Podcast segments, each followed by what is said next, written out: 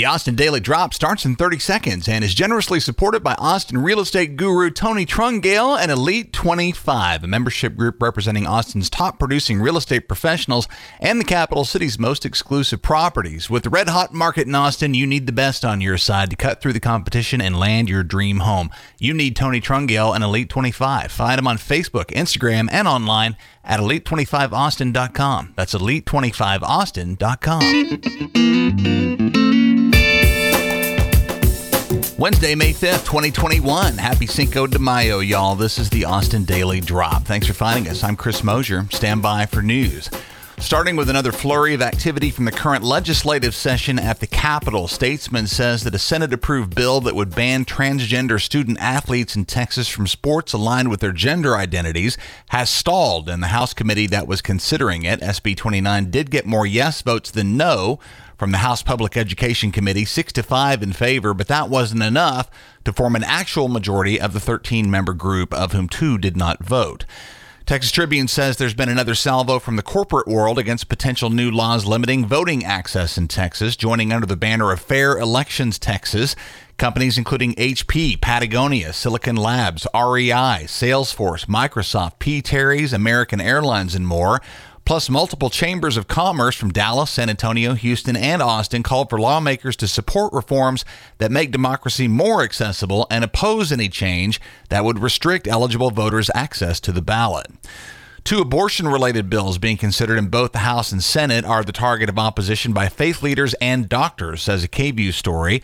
Protests and prayer circles at the Capitol yesterday morning expressed opposition to legislation called Anti Women and Anti Health while over 200 doctors of a wide range of specialties signed an open letter to Speaker Dade Phelan and House members in disagreement with bills that would ban abortion after six weeks and allow anyone to sue any person who participates in an abortion in any way. Meanwhile, the death penalty pops up as a focus issue this session with a resounding vote in the House to end the so called law of parties which subjects a conspiring person present when a capital murder is committed to capital punishment themselves, even if the person did not actively participate in the killing. Changes to the law would require a jury to find intent to kill in that person. It passed the House almost unanimously. The Death Penalty Information Center says that Texas to date has executed six people who were convicted under the law of parties. Texas also leads the nation in total death penalties carried out since the U.S. Supreme Court allowed them to resume in 1976, 570 executions total. Over to local policing. CBS Austin says that the reopening of Austin's Police Academy is getting closer. It's set to resume in June, and the 144th class of cadets is expected to be the most diverse in the Academy's history, with 58% identifying non white and 20% female. The tone of the Academy will be very different as well shifting away from a stress oriented military style training regimen towards one emphasizing policing as a community oriented service.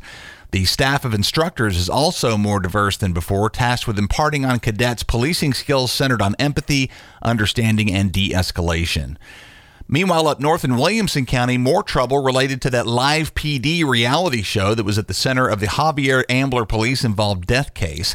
KXAN report says that Wilco Sheriff's Deputy Zachary Camden and J.J. Johnson were back on patrol just weeks after Ambler's death, still fishing for entertaining arrests for the TV show, and had pulled eight cars over within 10 minutes. One of those was driven by Ramsey Mitchell, who was driving without a front license plate.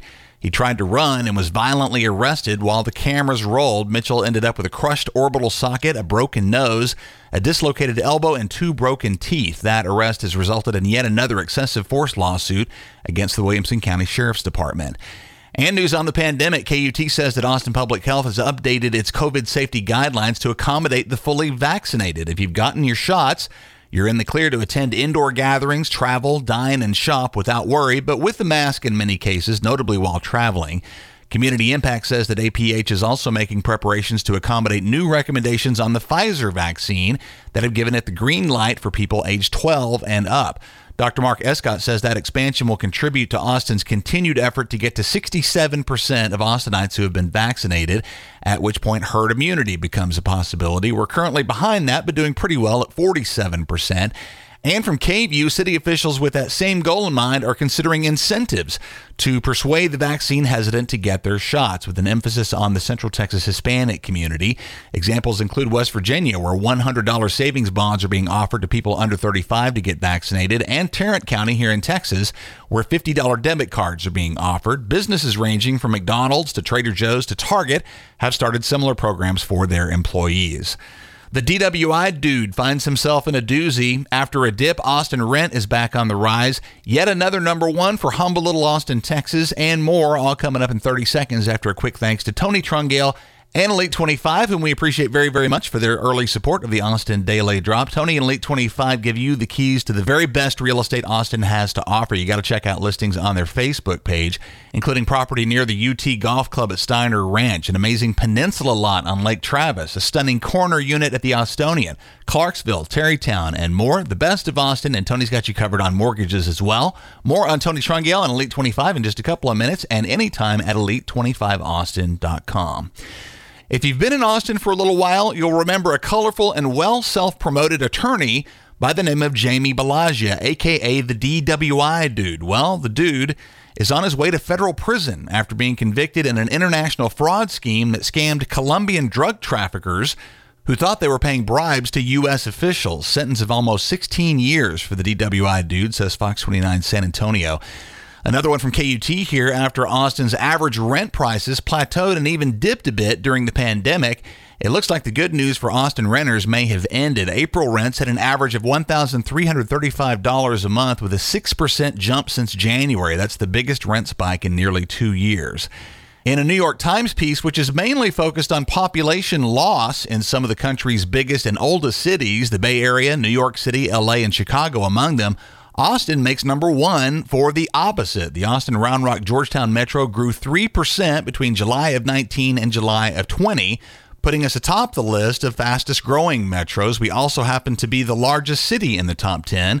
Following Austin in growth are Boise City, Idaho, Lakeland, Winter Haven, Florida, and Fayetteville, Arkansas. No other Texas cities on the list. Austin weather, beautiful today, sunshine at 81, nice tomorrow and Friday too with 85. As of Saturday, it looks like at least a middling rain chance daily, about as far forward as the forecast goes. So do get out and enjoy if you can before this weekend. That's the Austin Daily Drop. I'm Chris Mosier. Links to all these stories can be found in our show notes at austindailydrop.com. Also, recent episodes of the podcast likely to include stories you haven't heard yet, so please listen there too. If you like what we're doing, please do drop us a rating and a review on the listening platform of your choice. The early support's been awesome. We appreciate it very much. Happy Cinco de Mayo. Take care. Have a great day, and we'll catch you again tomorrow. Support for the Austin Daily Drop comes from our friend and Austin real estate rock star Tony Trungale. If you're in the market for a new home, you've certainly heard about the national lack of home inventory, which is especially true here in Austin.